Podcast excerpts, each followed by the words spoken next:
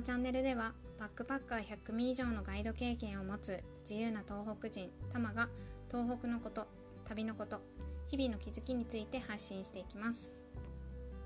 おはようございます。タマです。え今日友達と LINE をしててあのー、自分で自称東北アンバサダーとして生きていくみたいなことをあの言ったらその言葉いいねみたいな感じになったのでちょっと少しずつ名乗っていこうかなって思ってます。はい。っていう最近なんですけども今日は無意識に鎖国してないっていうことについてお話をしたいんですけどこれは、まあ、語学に関することのお話をちょっとしていきます。はい。で語学で得られるものっていうのは言語力だけじゃないなっていうふうにすごく感じています。単純にその言葉の意味がわかるだけじゃなくってその言葉に含まれる意味を理解することでその国の文化を知ることができるしその言葉に含まれたニュアンスとか、うん、なんか日本語に訳された時との違いっていうのも知ることができるんですよね。うん、日本語ってこう厳密に言うと他の国の公用語にもされている場所とかもあるんですけど基本的には日本でしか通じない言葉ですよね。うんであのその言葉を知ってて世界の情報を知りたいってなった時に日本語のみを知ってるっていう状況だと日本語に訳された形でその情報を取り入れることになるんですよね。うん、で私は英語が分かるようになってから日本語で出されている情報ってあの英語で書かれている原文を切り切り取られたものだったりとか訳され方が原文から受ける印象とちょっと違うなっていう場合があるんだっていうことに気づきました。うんでそう思うと訳された文章ってその訳した方の考えだったりとか受け取り方っていうのが反映されたものなのかなっていうふうに感じます。うん、なんかこう原文を書いた人が伝えたい方向性と、まあ、異なってしまう可能性もあるのかなっていうふうに思いました。こう伝言ゲームのね最後の方で聞いている感じ。少しずつこ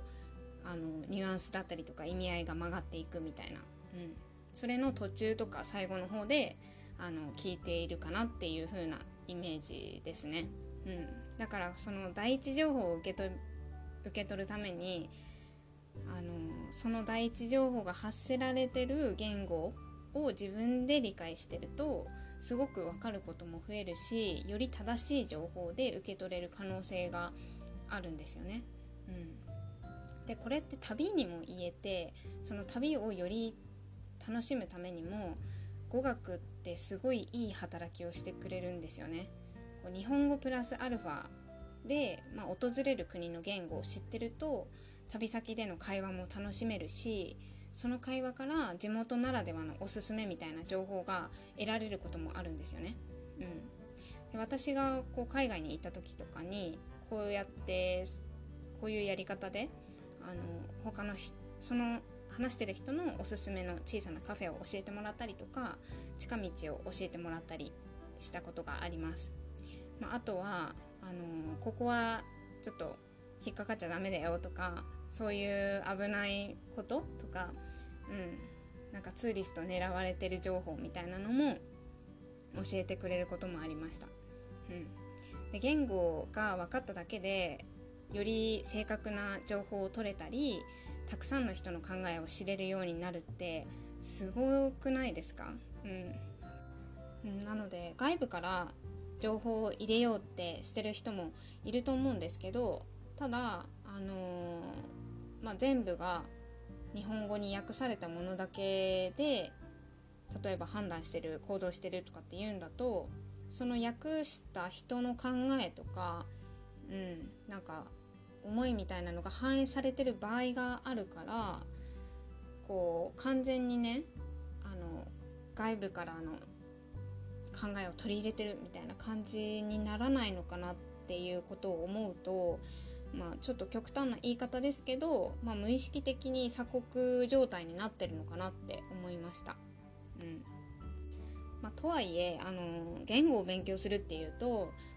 ちょっと難しいって感じたり勉強っていうものに対してすごい毛嫌いする人もいるかもしれないんですけどまあ、その目的が学ぶとか勉強するっていうことじゃなくって他にあったらすごい入りやすいのかなっていうふうに思います、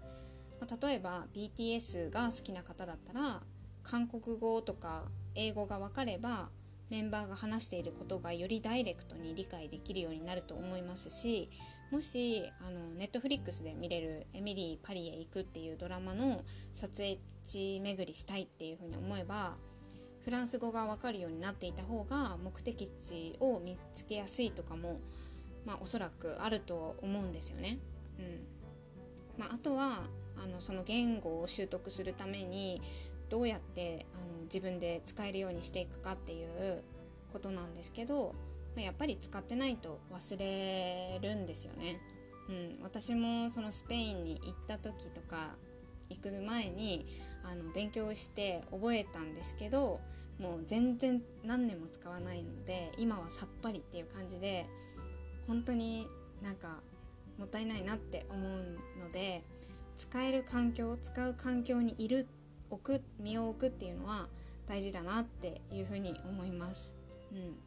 でそういうあの語学学習の環境を提供している、うん、ところに入るのもいいかなって